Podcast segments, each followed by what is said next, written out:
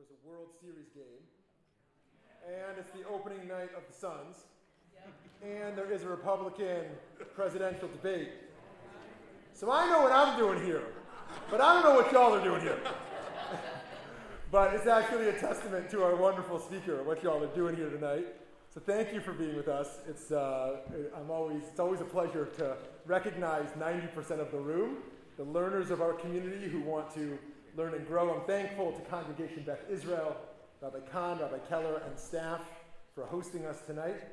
I'm, gra- I'm grateful to Professor Hava Samuelson and Ms. Eileen Sa- uh, Singer and the Center for Jewish Studies at ASU for being our co-sponsors this evening. Thank you for your partnership and for all the intellectual contribution you make into, the, into our community. Professor Jonathan Sarna is the Braun Professor of American Jewish History and the chair of the Hornstein Jewish Professional Leadership Program at Brandeis University. He's also the chief historian of the National Museum of American Jewish History in Philadelphia. He's the president of the Association for Jewish Studies, the AJS.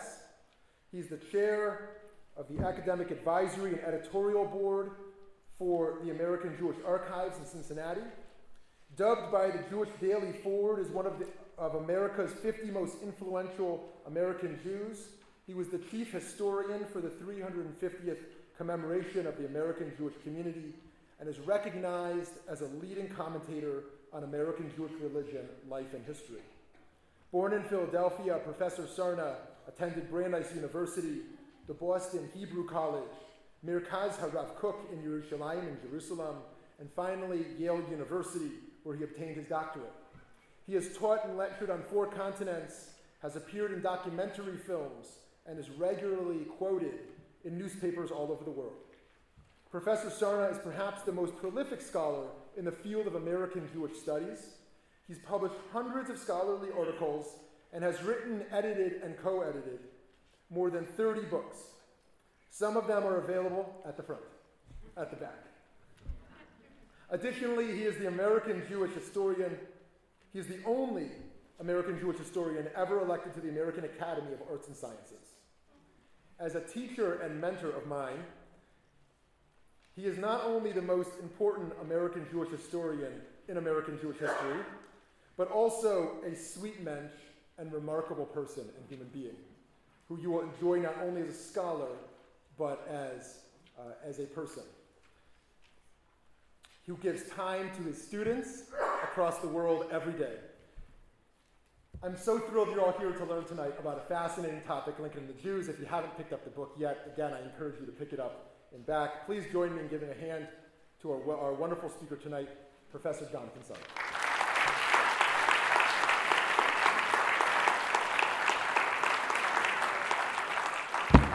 Thank you. Well, good evening, uh, boy, I rarely face the kind of competition that uh, I, uh, I, I, have tonight, but uh, oh, I may not be Donald Trump. But,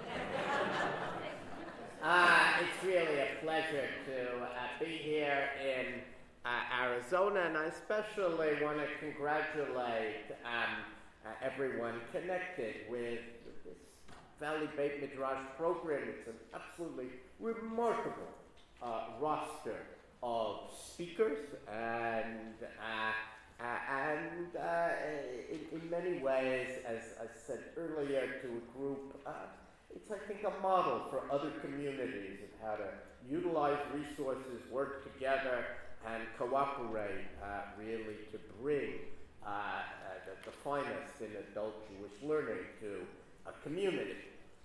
Now, at, oh, I'm going to need someone who's going to change, they're not going to change themselves, those slides. I'm here. I'm not going to run back and forth.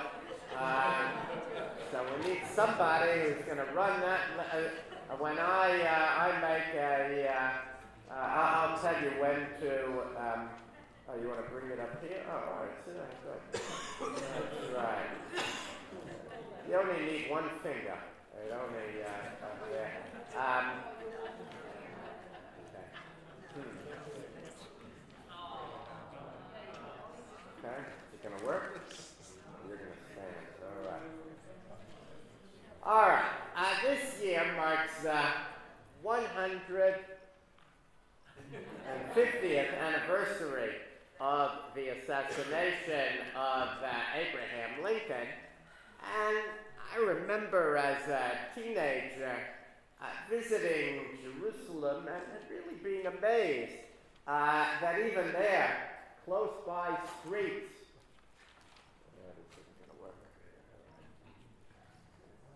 find anti-Semitism everywhere.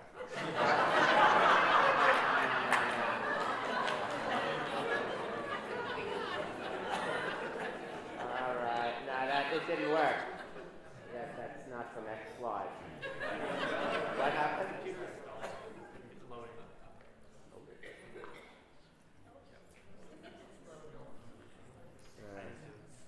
It's only new for me doing all this technology. And, uh, Anyway, I was amazed that even in Jerusalem, close by streets named for uh, Jewish luminaries uh, like Moses Maimonides and the Hebrew writer Peretz Smolenskin, there's a street that reads uh, Abraham Lincoln, or uh, in Hebrew, and this is how the Israelis know it, Rahov Abraham Lincoln.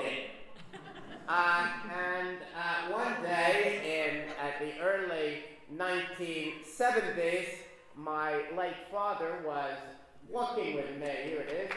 Um, thank you.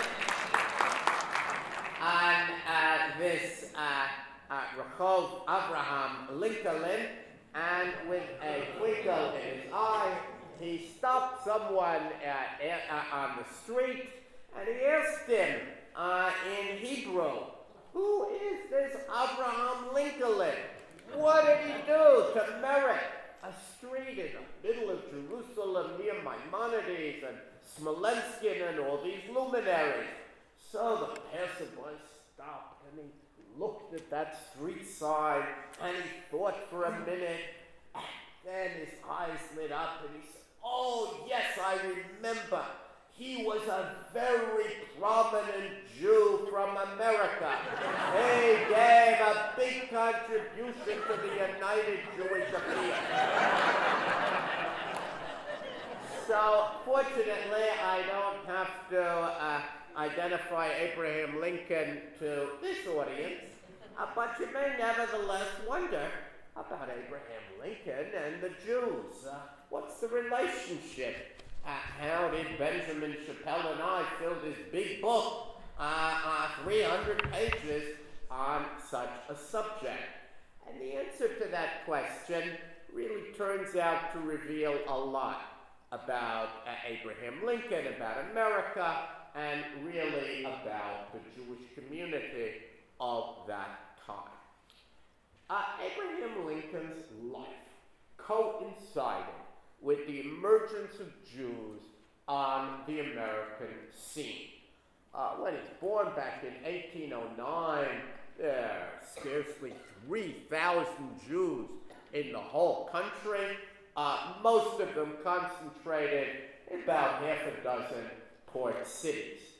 By the time Lincoln was assassinated in 1865, those 3,000 Jews had ballooned into a community of 150,000 Jews, uh, largely uh, thanks to immigration from Central Europe, German, German, today the lands that are Germany and Poland. Uh, so Lincoln's interactions with Jews really form part of a much larger story in microcosm, it's the story of how America begins to come to terms with its growing Jewish population and how both Americans and Jews were changed by that encounter. Now, growing up in Hardin County, Kentucky, and Spencer County in Indiana, Lincoln probably encountered no living Jews. The only Jews he knew at that time were in the Bible, uh, which Lincoln had mastered and knew thoroughly. He is probably our most biblically literate uh, president, and you can find uh, biblical quotations, some of them very obscure, uh, in his speeches, in his letters, in his writings. He knew it backwards and forwards. And there are a lot of Jews in the Bible. Uh, uh by, by 1850, now, Jews had spread from coast to coast, and, and Lincoln certainly encountered them, as we see. Uh, in fact, most Americans by then had encountered some Jews. Uh, overall, by the time of his death, Lincoln had accumulated over 120 friends, associates, supporters, acquaintances. Of course, you can't see all of those names. You can buy the book and look at it close up, but um, the inner circle are those he knew well. Uh, the outer circles are those he appointed, may not have known they were Jewish, but 120 is astonishing. No previous president came close to interacting with so many Jews, and several presidents, including Buchanan, who preceded Lincoln, and, uh, and Andrew Johnson, who succeeded Lincoln, they were openly prejudiced against Jews, something that you do not find in Lincoln, either in his private correspondence or in his public utterances. Indeed, for fully half of his foreshortened life, Abraham Lincoln had Jewish friends and acquaintances, and he repeatedly, as we'll see, intervened on Jews' behalf. Now, the fact that he had Jewish friends and acquaintances is very important. We know, and you know, if you have a friend who's Jewish, well, you think better of Jews in general, and that was true of Lincoln. Just like if you have a friend who's African American or a friend who's Muslim, uh, well, how can you say that about the whole group?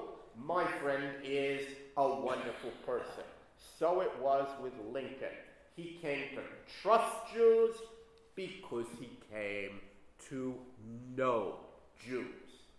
Lincoln felt especially close to Abraham Jonas, uh, a Jewish lawyer and politician from Quincy, Illinois. It's frozen. Frozen. All right, well. I thought only in Alaska. Okay, Arizona. All right. Uh, we're going to keep going. Um, uh, who he once described as one of his most valued friends, and um, uh, uh, and whom he uh, uh, exchanged, with whom he exchanged a number of letters. The most interesting letter uh, really concerns political strategy, of which Jonas was an acknowledged master. I was really amazed reading some of these letters to see a letter, excuse me, in which Jonas talks about political strategy for the Republican Party, a new party.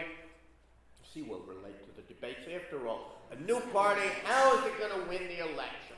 And Abraham Jonas, who was a master, says to him, uh, well, we need to, uh, there he is, we need to create an alliance of liberals and free thinking Germans and Israelites.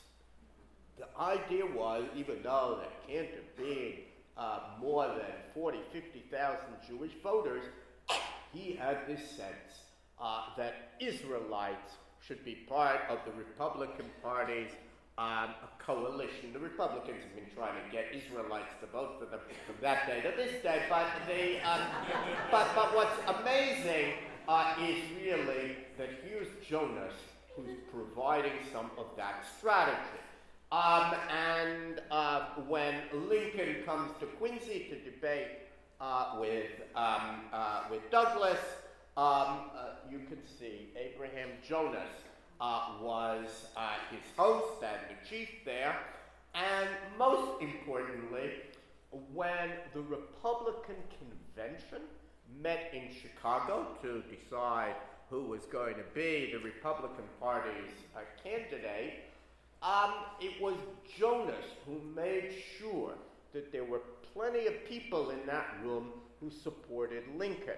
William Seward had tried to pack the hall with the idea that there'd be a big demonstration in Seward's behalf when his name was thrown into the nomination, and he'd get the nomination on the first ballot. Jonas got wind of that strategy, brought in all sorts of Lincoln supporters. They made an equal amount of noise when Abraham Lincoln was nominated. Seward did not get the nomination on the first ballot, and Abraham Lincoln um, then got it on the third ballot when people shifted uh, to him. And again, it's interesting and it, it's easy to see um, uh, why these two Abrahams uh, were good friends and how Abraham Jonas, who understood politics so well, was able to craft a strategy uh, that helped Lincoln uh, gain the nomination. Uh, following Lincoln's election that November, there's another letter to him from Abraham Jonas. It's a big letter, it's confidential, and Abraham Jonas, there, boy, we're not there yet. I will get to it. And, and, they, and it's all right. Uh, Abraham Jonas um, uh, warns Lincoln that um, uh, there is a plot uh, against him, an assassination plot aimed to disrupt his inauguration. Jonas, like a lot of Jews at that time, had children in the south. The family was divided north and south, uh, and his children had sent him this warning he forwards it to Lincoln. Lincoln got other warnings, but as some will remember, Lincoln then sneaks into Washington uh, in the middle of the night in order to avoid those who were hoping to assassinate him uh, when he stopped uh, in Baltimore. So, for all of these reasons, it comes as no great surprise that um, the very first person who Abraham Lincoln appoints uh, when uh, the first Jew whom Abraham Lincoln appoints after he becomes president is his friend Abraham Jonas, and he appoints him as postmaster in Quincy. Uh, that's a rather lucrative patronage position, and um, when, which is really fascinating, when Jonas dies, Lincoln appoints his wife, Louisa, to succeed him, a very rare case of a postmistress, as it's called, um, uh, being appointed. Um, and it shows the connection between the families. Now, Lincoln makes a lot of other appointments once the war begins. Some of them were Jews. There's no evidence that he appointed people because they were Jewish. He appointed them because he thought they were hardworking and competent. But remarkably, and now those of you being looking at this letter, we get to it. On November the 4th, 1862, Lincoln specifically appointed a New York Jew. It's spelled here Sherry, and he's often written that way, but his Israel name was Chemi, short for Nehemiah. Chemi leaving uh, to a military position because uh, as Lincoln wrote, we have not yet appointed a Hebrew. Uh, this must be the first case of affirmative action uh, for Jews in all of American Jewish history. Now, this Chemi Levi was the son in law of Rabbi Morris Raphall of New York's B'nai Jeshurun. Some of you may know that name. Rabbi Raphall uh, is remembered for having delivered a sermon prior to Lincoln's inauguration in which he justified slavery on the basis of the Bible. Slavery is mentioned in the Ten Commandments, actually is, as to rest on the Sabbath your slave. And if slavery, uh, he said, uh, was good for the patriarchs, why shouldn't it be good uh, for today? But you should treat the slaves uh, better, just like the Bible says. That was the core of his uh, speech. Uh, the enemy or the opponents, there were very staunch Jewish opponents of that speech, pointed out that by the same logic, you know, just because the patriarchs did it, we should do it. You would have justified polygamy and concubinage, because uh, after all, the patriarchs did it. Uh, we should do it uh, as uh, as well. Um, those of you who went to Sunday school at a certain era learned that a concubine is an assistant wife. So that, that, uh, get the idea. Uh, in any case, um, once the Civil War broke out, uh, Rabbi Raphall actually becomes a staunch um, proponent of the Union. His son Alfred fights for the Union, actually loses an arm at Gettysburg. Um, but this Chemi is very interesting because this Chemi Levi is an Orthodox Jew. He is a practicing Orthodox Jew, not so common at that time. And uh, in typical Lincoln wordplay, Lincoln writes, is well vouched as a capable and faithful man. Faithful means faithful to the Union, but a man of faith.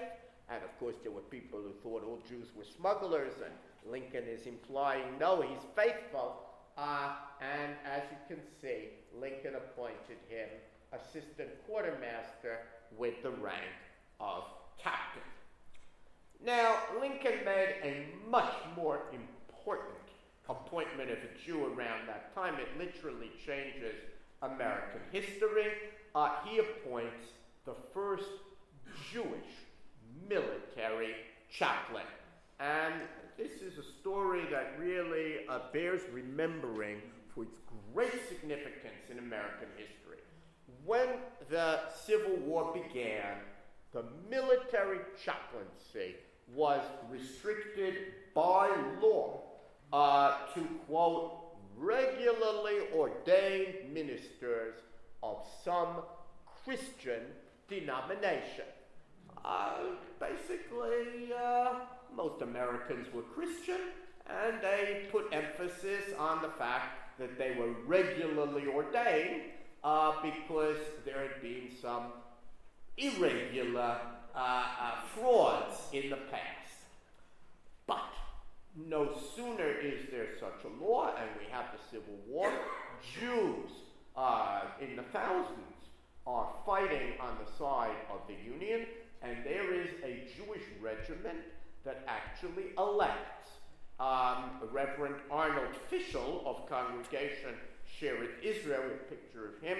Uh, Shearith Israel is today known as the Spanish and Portuguese synagogue, and they elect him to serve as a chaplain uh, of a Jewish led regiment. And uh, this year, you'll, you'll lose his picture. Uh, um, uh, this comes before the Secretary of War, whose name was Simon Cameron, and Simon Cameron reads the law and has no choice but to turn Rabbi Fischel down. You are respectfully informed that the chaplain must be a regular ordained minister of some Christian denomination, he tells Fischel. Had it not been for this legal impediment, the department would have taken your application into its favorable consideration. Now, Fischel, like lots of Jews to this day, wasn't going to take this lying down. There he is. He resolved to speak truth to power, and he, sa- uh, uh, uh, he um, sets out to fight for Jewish equality, and it becomes fairly clear that he has to go and persuade Abraham Lincoln uh, of the rightness of this cause, and that's what he does. Uh, he goes down to Washington, brings uh, uh, all of the papers with him, and uh, those of you who saw the Spielberg film remember that, um, and, and it's absolutely accurate, there were all sorts of people outside Lincoln's office waiting to see him. Um, Lincoln was quite partial to clergy of all kinds. In this case, Fischel had also mentioned to a few people why he was coming, and he reports, the report survives, uh, he reports he goes down to Washington, and to the astonishment of many, Lincoln immediately invites him in. And Lincoln reads the papers and, quote, fully admitted the justice of my remarks and agreed that something ought to be done. And Lincoln then works to craft, not easy to do, craft a bill uh, that would change this discriminatory law and make it possible for Jews to be chaplains. Of course, a lot of congressmen didn't want to have to run on the fact that they had changed the law that restricted the chaplaincy to Christians. So, what do you do? If you're Lincoln, you uh, craft an amendment which doesn't change one word of the law, but construes the word Christian to mean religious. Didn't change the word, it construed, and I'm sure half of the congressmen didn't know what construe meant. Uh, Lincoln then did an even cleverer thing. He buried the bill, the amendment, deep inside of a bill that gave um, increases in pay to very popular generals. Then and now, nobody votes against that kind of a bill. And then, no sooner does the bill pass that Lincoln does the most important thing, which is he creates facts on the ground. He appoints the first Jewish chaplain, a man named Jacob Frankel. Now, more than we realize, America at that moment was transformed because it meant that non Christians of all sorts could henceforward serve in the military chaplaincy, as in fact they do to this day. So the fact that we have a Mormon chaplain, a Muslim chaplain, even a Wiccan chaplain, all goes back to the fact uh, that the word Christian was construed to mean religious, and the chaplaincy was opened up uh, to religious leaders of every kind. We're thinking uh, how America would have been different had it not been Lincoln, and how uh, ha- had they not uh, opened the chaplaincy to Jews, Jews would have been second-class citizens by law. So there's a very important moment. Um, the the uh, the fact uh, that Lincoln had no objection uh, to uh, the appointment of a Jew, and later he's going to appoint all sorts of other people. Uh, he appoints a Universalist as a chaplain. Uh, he's actually willing to appoint a woman way ahead of his time. Not a Jewish woman, but a spiritualist. By the end of the war, a lot of soldiers had died, and there was a movement called spiritualism. They thought they could talk to the spirits. There were unfortunately a great many spirits, uh, and, uh, one um, uh, uh, uh, one regiment elects a woman spiritualist as chaplain, and Lincoln says that he has no objection to her appointment. However, in that case, the Secretary of War refused to sign on uh, on account of her sex. But Lincoln would have. Uh, and, and his uh, broad vision, I think because he himself was a religious outsider, um, uh, really explains why uh, he uh, is prepared, I think, to be inclusive in American religion in a way that so many others are not. Now, two days after he appointed that Jewish chaplain, Lincoln meets another Jew who would become important to him. Uh, his name was Issachar Zacharie. Uh, our friend Zacharie was um, something of a mystery man, not only because you can't see him, uh, but, uh, but uh, because um, uh, but because uh, Zacharie um, is one of these figures. If you have biographies of Lincoln, he's one of the few Jews who you may find there. Um, and there he is. Uh, and um, uh, but nobody can quite figure him out. Uh, he is described by one biographer as, quote, Lincoln's most enigmatic intimate. I don't know if you'd like to be an enigmatic intimate of someone, but uh, uh, that says, this Zacharie, his profession was a podiatrist. In the 19th century, podiatrists were known as chiropodists. Podiatrist is a new term. And um, uh, the truth is, I did an enormous amount of research on the history of chiropody, um, and it turns out it's a more or less Jewish profession. Jews were tremendously important in spreading chiropody. I believe the reason for that is that then and now, uh, it's not uh, the most highly prized of the different medical professions. Uh, you know, people look up to oncologists, chiropodists, not so much, and um, uh, that's why they let Jews enter that area of medicine. Feet problems, of course, were very common uh, in the 19th century, in part because most people lacked well fitting shoes. The very notion that we take for granted of a right shoe and a left shoe that's fit uh, properly was not well understood at that time. You can all do an experiment, go home, wear your right shoe on your left foot, your left shoe on your right foot, and you'll need a chiropodist too.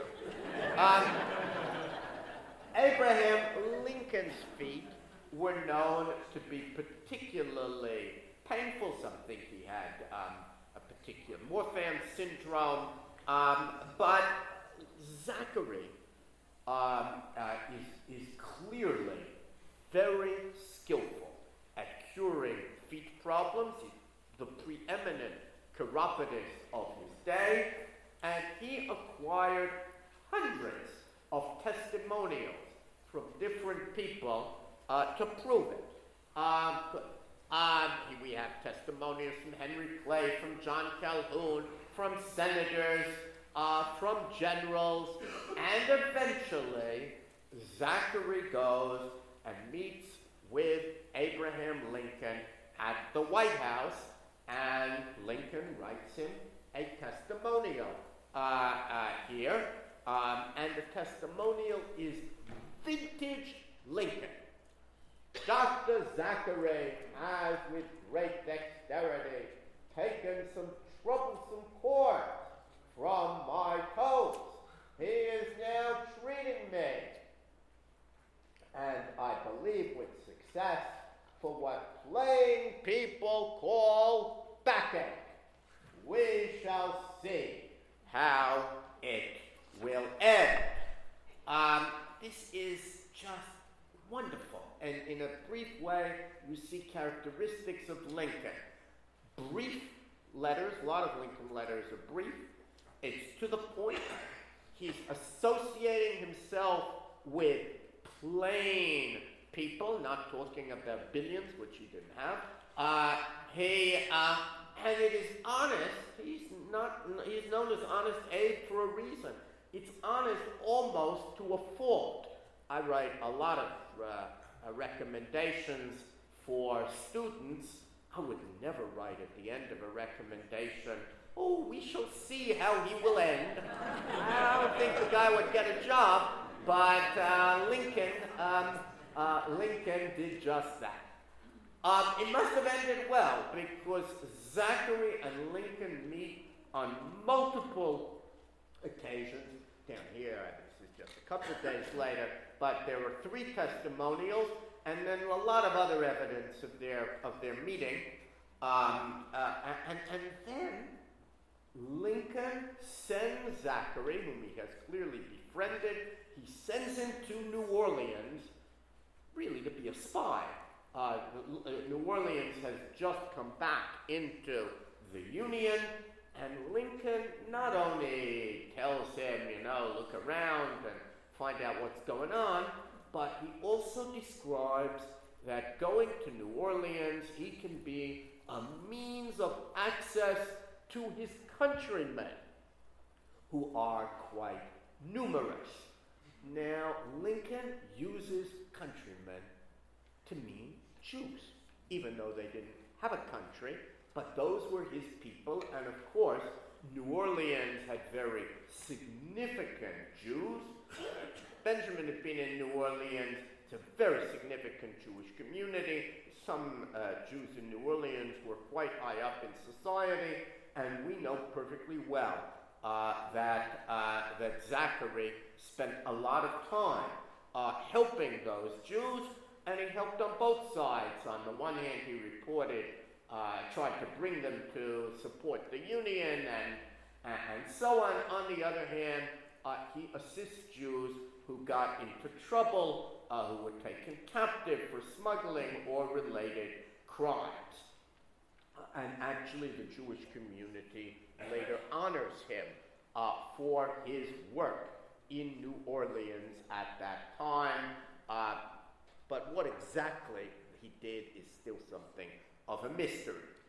Uh, Zacharie then got into his head, like so many did in the Civil War, that he could personally figure out some way to bring the war to an end, and he tries, like so many did, to have a secret mission to uh, make peace. We know he actually meets with Judah Benjamin. This is a kind of Jewish claim uh, to end the Civil War. We have a letter uh, when they met. Like almost every such effort, it ended in failure. Uh, and he then comes back, and Lincoln puts him to work on his reelection campaign in 1864.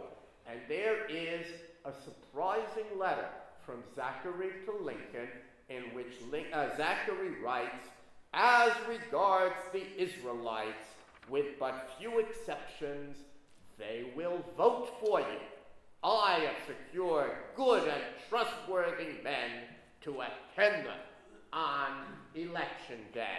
Uh, this is, I think, the first organized Get Out the Vote campaign directed to the Jewish community uh, in the history uh, of the United States. It's really astonishing that uh, in 1864 there was an organized effort to get Jews to vote for Lincoln, uh, but that's what we discovered.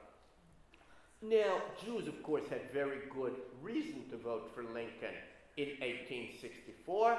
Uh, not only had he appointed Jews to office, but in late 1862, he had refused to heed anti Semites who blamed Jews for wartime smuggling, and he unhesitatingly overturned uh, General Ulysses S. Grant's notorious order, General Orders Number 11, expelling Jews as a class from his entire war zone. Uh, here's a case where I wish Spielberg had used a Lincoln quote. It is still, I think, a very uh, timely quote uh, from Lincoln, uh, well worth remembering. To condemn a class, Lincoln explained, is to say the least, to wrong the good with the bad. I do not like to hear a class or nationality condemned on account of a few sinners. Um, still worth remembering today. Lincoln also shifted his official rhetoric to make America more inclusive of Jews. Early in his presidency, like every president before him, he sort of reflexively talked of America as a Christian country and he spoke about a Christian people and so on. But Jews um, protested. And by the time of the Battle of Gettysburg, where Jews fall side by side with Christians, and Jews also play a quite significant role, um, uh, Lincoln has come to realize uh, that Jews are not Christians and are offended by the term Christian people, and therefore, in the Gettysburg Address, Lincoln invents a new term. While Edward Everett, who spoke for two hours on that occasion, talks of uh, Christianity all the time as if no Jews had fallen, that's not what Lincoln does. Those who have to learn the Gettysburg Address can go over it in their mind. He invents a new term, which is this nation under God. That, of course, is an inclusive term that allows Jews to be embraced as insiders. And uh, it, I don't think that is accident. Um, similarly, in Lincoln's second inaugural, which is a magnificent sermon, really, uh, but again, there, he does not mention any particular religion. He addresses people of all faiths and implicitly Jews among them. Ours is a more inclusive country today, thanks in part to Abraham Lincoln's words and actions. Now, of course, Lincoln's willingness to be inclusive of Jews parallels his far better known efforts to abolish slavery and grant legal equality to black Americans. And what's important is that in the eyes of a lot of 19th century people, persecution of Jews and persecution of blacks were linked. Uh, these were the outsiders, and to Lincoln, the connection between eradicating the persecution of one and ending the persecution of the others of it must have seemed obvious. Uh, there was a common philosophy underlying, I think, both his attitude towards Jews and his eventual attitude towards freeing the slaves, and that is a passionate belief in human equality. Abraham Lincoln's last week of life was closely, almost eerily, uh, connected with Jewish life. Um, his surrender, uh, Robert E. Lee's surrender at Appomattox Courthouse, which really marks the ultimate demise of slavery, in fact, occurred just one day before Jews sat down to the Passover Seder. And that was noted at the time, uh, which is amazing. Uh, in Boston, where I live, the Daily Advertiser pointed, quote, to the coincidence that the modern people of bondage, meaning southern slaves, had seen their deliverance confirmed and nearly consummated about the same season of the year as Passover. And then a couple of days later, just as many Jews were sitting down to second Seder, Abraham Lincoln delivered what turned out to be his last public address. The subject was post war Reconstruction, and the speech included Lincoln's most explicit statement on black suffrage. Uh, that's the speech where he urges that uh, the very intelligent be given the elective franchise and that blacks who were serving in the Union Army be allowed to vote. Uh, the popular but deranged young actor John Wilkes Booth, I do have a picture of him, but I don't know if it'll come up. Um, uh, they, they, you can forget it if not. Uh, John Wilkes, you know what John Wilkes Booth looks like. Uh, uh, his uh, father imagined himself to be of Jewish descent. Um, he heard Lincoln's address on that second night of Passover, and he understood exactly uh, what uh, the president meant by this uh, discussion of freedom for ex-slaves. He is reputed to have said, "Now, by God, I'll put him through. That is the last speech he will ever make." Friday night for Jews was, of course, the uh, that's Booth. Keep going. Okay, stop there. Friday night for Jews was the start of Shabbat, and the fifth day of Passover. Many Jews, Shabbat Chol Hamoed Pesach, sit down for a Friday night dinner. Of course, those of you who read biographies of Lincoln know it's also Good Friday. That's in all the biographies somehow. They didn't put in that it was Shabbos Chol Hamoed as well. but, uh, uh, but anyway, uh, uh, on that Friday night, uh, Abraham Lincoln and his wife, along with two guests, famously traveled to Ford's Theater, and everybody here knows what happened next. All books on Lincoln including mine, I guess, uh, essentially end with a bang. Um, unconscious and bleeding, Lincoln was carried across the street to a boarding house. You can still see the room where Abraham Lincoln lay in that boarding house, and it's actually a very small room. But so many people remembered in quotes, being with Abraham Lincoln on that night that when Alonzo Chappell painted this very famous painting, he had to make the room as big as this room uh, in order to fit all the people in. But what I wanted you to see uh, was this man over here. Um, uh, uh, uh his name is Dr. Charles H. Lieberman, and uh, he was a Russian born uh, Jewish surgeon. He was an oculist. He was president of the Medical Society uh, of the District of Columbia, uh, and he was one of the central physicians who tended Lincoln um, uh, after he was shot. Uh, he arrives at the bedside.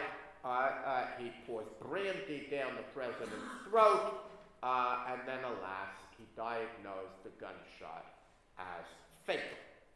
Now, uh, Abraham Lincoln expired early on Saturday morning, and news of his death spread quickly. In New York, uh, word hit just as Jews were proceeding to uh, their places of worship for the service of the Sabbath of Passover, according to the newspapers. In other words, they hear the news just as they enter shul. In San Francisco, Elkan Cohn of Congregation Emanu-El, the famous Reformed congregation in San Francisco, was handed a note with the news just as he was ascending the pulpit on Saturday, and he was so overcome that he burst in tears and sank almost senseless.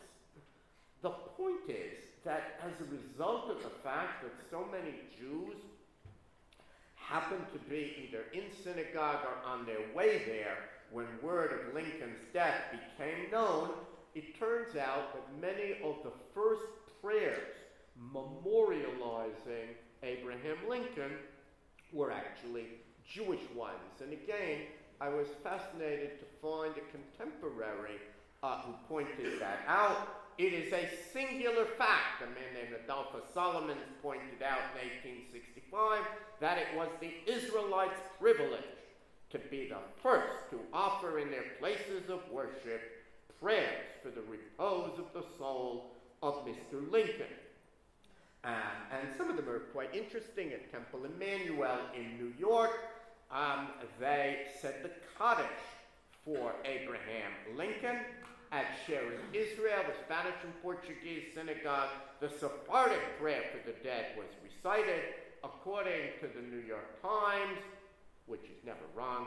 This marked the first time in the history of Judaism in America that these prayers have been said in a Jewish house of worship for other than one professing the Jewish religion.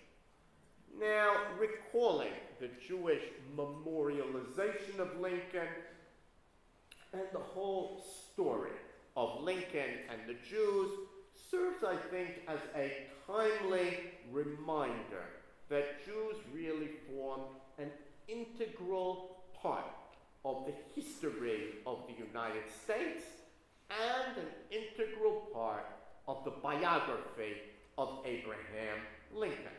Uh, throughout my career, really, my message to Jews has been that American history is not just somebody else's history. They need to own that history as well. Abraham Lincoln, it turns out, had a similarly capacious view, one that embraced as Americans people of different races and religions and ethnicities.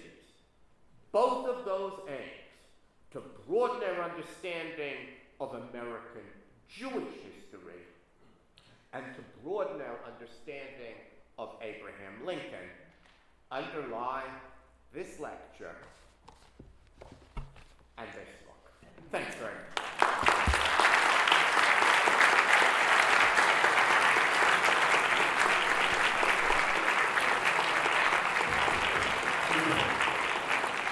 So we owe you a few pictures that you got cheated out of, but uh, uh, I'm happy to take an extra question to make up for them. So any questions that people have uh, on Lincoln or uh, anything related to Jews and the Civil War, or anything else for that matter, I'm happy to try and answer. Yeah.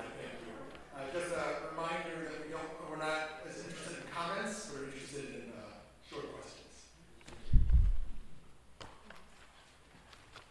Thank you. Um, this was a very fascinating lecture. You indicated that Lincoln was of, of a different religion, wasn't quite Christian. What was he? Lincoln uh, was a, a, religious outsider. His parents, he, his parents belonged um, to, they- they were anti-missionary Baptists uh, in, um, uh, in, in Indiana and, and Illinois. That's interesting, it's, and, and they were deeply fatalistic, meaning that they believed everything had been predetermined. That's why they're opposed to missionizing. If God made you a Jew, you're a Jew. Uh, there's nothing that anybody can do about it. Um, now, part of the religion of his parents, as, as would be true in, in that church today, was that you were only a Christian if you had had a conversion experience. And poor Abraham Lincoln never had that experience. And that's why he just was never certain. Am I one of the elect? Am I even a Christian?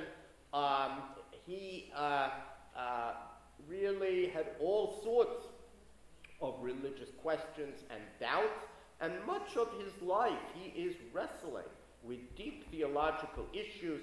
The second inaugural is a good uh, indication of that. But his, he doesn't join his parents' church because he hadn't had that experience. His wife belongs to a church. It's not clear that he attended one, but he's deeply religious. Um, uh, but he's something of a religious outsider, as his parents were. Most Americans, uh, you know, did missionize and uh, had moved on from from the kind of small church that, that his parents uh, still belong to. Yeah. Um, can we put, we go right back here. Oh, sorry, I'm, caus- I'm causing trouble like usual. He, I, I, I'll let, but, but this man gets a question. If not, come, come, I'll answer personally. Yeah. You mentioned that Lincoln had Marfan syndrome. Was there any proof of that? I mentioned, I didn't hear it. Can you repeat it? Uh, You mentioned that uh, Lincoln had Marfan syndrome. Oh, right. Was there any proof of that? No, there's no. Uh, so the question was, uh, that's I, I, uh, about this syndrome, and indeed, I'm not a doctor.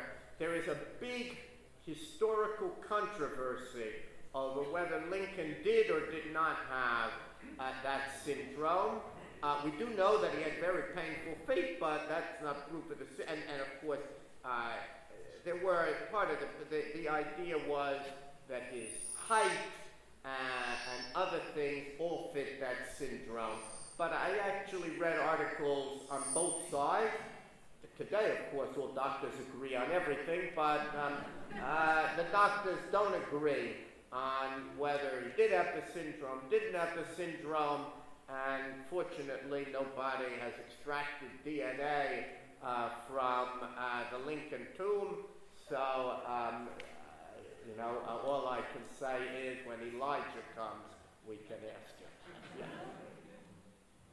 Hi, uh, thank you so much for this. Um, we know that uh, Lincoln had a deep uh, love of Shakespeare, and I'm wondering if he ever um, said anything about Shakespeare's view of Jews, or, or if that played, played a role in any of his letters or anything like that. I did not ever run across um, mention, uh, you know, of Shylock or discussion, but remember that in America in the middle of the 19th century, you had begun to have very sympathetic um, uh, Merchant of Venice depictions of Shylock. There was this new view of, of, of Shylock that some actors had, and of course, the greatness of Shakespeare is that you can read Shylock both ways. So while I've got to imagine that Lincoln saw, because he went to the theater a lot, there wasn't television. Um, uh, the, uh, um, and, I, uh, I don't, I am not familiar, at least, and I did, you know, try and go through everything. I'm not familiar with any comment on that subject, but it is a good question. Yeah. Professor, uh, Professor, were there any anomalies in the Jewish relationship to slavery? Uh, Jews in the South, was there anything unique about how they were slave owners and Jews in the North, anything unique about their advocacy for abolition? You know, one would love to be able to report that, you know, Jews who remembered that they had been slaves in Egypt were not slaveholders and, like the Quakers, opposed slavery. I'd love to be able to report it. The only problem is it's not true. Um, the, the truth is, Jews were not very different than their neighbors. Um, southern Jews tended to have slaves. Obviously, northern Jews, um, uh, uh, slavery had been abolished in most of the north by the time the bulk of the Jews got there. Very few Jews owned plantations, which is where the largest number of slaves were. They didn't own plantations because most of them were new immigrants and couldn't afford it. Judah Benjamin did have um, a plantation um, and, uh, and, and lots of slaves. Um, there were some Jewish immigrants who start off in the South, cannot abide slavery, and move north. Um, uh, in the Ochs family, that's the family of the New York Times, uh, they reported that story. There were Jews in Pittsburgh who moved Pittsburgh from the South, uh, in part in, because they, they couldn't abide slavery. Uh, but others, you know, that was just uh, um, the custom of the place, and, you know, uh, uh, they thought we should follow the local custom. A reminder uh, that sometimes following in the ways of one's neighbor gets you into trouble. Uh, but Jews followed what their neighbors did. Thank you. Professor Sarna, why did General Grant expel the Jews? And did President Lincoln ever articulate his reason for the reversal of that order? And finally, was there ever a face-to-face confrontation where President Lincoln articulated those reasons to General Grant? So, um, thank you uh, for that. I actually did a whole book uh, called When General Grant Expelled the Jews on that subject. I, I, that's another lecture and another book. I don't know if there are any copies outside. But let me, on one foot, um, uh, tell the story. Um, Grant believed that one of the things that was uh, keeping the war going and keeping the South going uh, was the fact that a lot of smuggling was going on between the North and the South. Uh, and he believed that if indeed the South couldn't sell its cotton and couldn't get food, clothing, and medicine from the North, uh, that the Civil War would come to an end soon. Um, now, he also knew that some of the people whom his troops captured smuggling were Jews, and he wrongly concluded that because some of the, true, of, the, of the people his troops caught were Jews, all Jews were smugglers.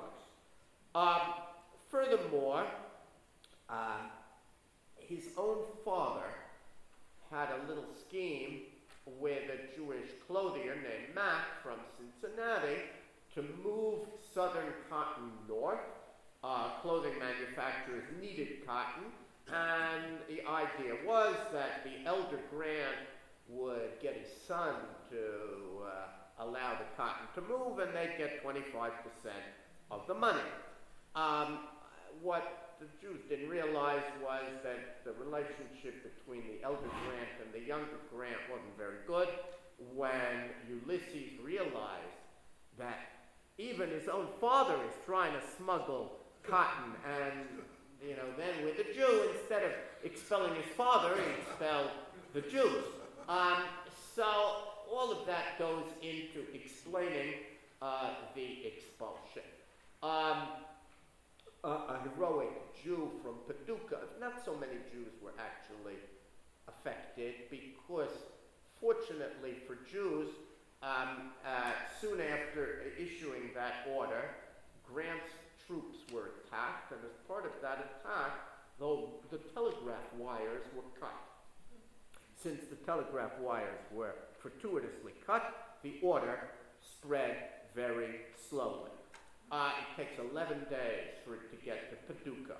When it gets to Paducah, they do indeed expel the Jews who were there. There, there are not that many uh, Jews there, but they hold significant positions. And one of those Jews goes to Washington directly to uh, get Lincoln to overturn the order. I traveled day and night, kind of like Paul Revere, and you know, uh, the, the, the, except he said, Grant is coming, and um, uh, uh and uh, gets to Washington. Does a, he did two smart things. Uh, number one, he um, carried a copy of the order with him, and number two, uh, he uh, went to see a congressman and went to Lincoln with that congressman, so Lincoln uh, brought them in. Lincoln, of course, knew nothing about the order. No copy reached Washington. And indeed, there was some very considerable doubt as to whether the order was genuine. And that's why, if you read the telegram that they send back to Grant, it says, if such an order has been issued, it is hereby revoked. And that was to make sure that maybe it was a fraud. Um, uh, but of course, later they discover that indeed he issued it, and I already read that wonderful uh, statement that Abraham Lincoln gave that he uh, doesn't like to hear a class um, uh, singled out on account of a few uh, sinners. Um, so that's really uh, the story. Of course, what's amazing is that the timing is exactly uh, just a few days before the Emancipation Proclamation. So you have the irony that Lincoln is freeing the slaves just as Grant is expelling the Jews. But fortunately, very few Jews were affected. I doubt even a hundred. Um, and, uh, and as I say, really, as soon as the news gets to Washington, the order is overturned. Um, which, uh, and later I should just add the coda, which is also in this book, um, which is that in 1868, Grant apologizes. It is a big issue when Grant runs for president, and Grant apologizes, which is amazing. After all, Ferdinand and Isabella never apologized. Oops, we shouldn't have expelled the Jews from Spain. As far as I know, Tsar Nicholas never apologized. Oops, what a mistake, those pogroms. Um, they, uh, uh, so that a man like Grant apologized is amazing. And he didn't just apologize, his presidency was fabulous from a Jewish perspective. He appoints all sorts of Jews to office, and when Jews are persecuted in Romania and Russia, uh, Grant um, uh, uh, strongly supports Jews. So through his actions, he showed that he had changed. When Grant died, He's mourned across the Jewish world. So it really shows how you can move from being Haman to being Mordecai. Um, and uh, uh, he really is uh, a tra- transform. Yeah. Yeah, now Lincoln, I mean, the Republican Party was a new party. Can you speak up? Lincoln was a, um, was a, one of the first Republicans from the Whig Party. That, I, I, you know, but amazingly, he, he supported Jews, and yet, what happened to the Republican Party in the Jewish people's mind when most Jews vote Democrat? Oh, okay. Uh, that's much later. Actually, nobody imagined that Jews were overwhelmingly democratic in the 19th century. Jews supported both Republicans and Democrats, and many Jews in the North, not in the South, supported the party of Lincoln. Uh, in Grant's second election, not his first, uh, Jews vote for him by a very wide margin. And in fact, Jews run away from the Democrats, many, uh, when they put up William Jennings Bryan, because William Jennings Bryan famously announces, I will not crucify mankind on a cross of gold. And a lot of Jews got nervous about that kind of rhetoric, and they ran uh, to the Republicans. Jews returned to the Democrats in the 20th century, first with Woodrow Wilson. So, for example, Louis Brandeis, who had voted Republican and supported, I have to mention Brandeis once in every lecture today, uh, had uh, supported the Union. And, and there he moves over to Woodrow Wilson, who will appoint him to the Supreme Court. And other Jews, Stephen Wise and others, all move to Wilson. And then uh, we see a very strong Jewish support for Al Smith. And then Roosevelt, by which time the socialist parties and the liberal parties have also come out to Roosevelt. Roosevelt is supposed to have received 90% of the Jewish vote. Who knew that 90% of Jews ever agreed on anything? but so it is. And um, since that time, um, Democrats, as you say, have routinely received a majority of the Jewish vote, meaning over 50%, usually between 60 and 80%, the only exception being Jimmy Carter in his second term, the only Democrat who received less than 50% of the Jewish vote, of course, did not win a second term. Um, so, but that's really a 20th century story, not the case in the 19th century. And actually, you'll find a curious thing of quite a few Jews who were members of the Republican Party because they felt it was the party of Lincoln and they owed it to him, and they voted Democratic anyway. But they nevertheless paid dues to the Republicans. My wife's grandfather was an example of that. Had a bust of Lincoln in his house. Um, they actually go back to the Civil War, an unusual case of Jews who, uh, who were, yeah, my, my wife from good Jewish, German Jewish background, and they had a bust of Lincoln, and uh, he felt the party of Lincoln uh, should be supported, but he wasn't sure some of the Republican candidates lived up to Lincoln's legacy, so he voted Democratic to uh, garner the wisdom to address our future, we not only have to learn from our current situation, but we have to look back at our Jewish texts and our history. And I can think of no one better to learn about Jewish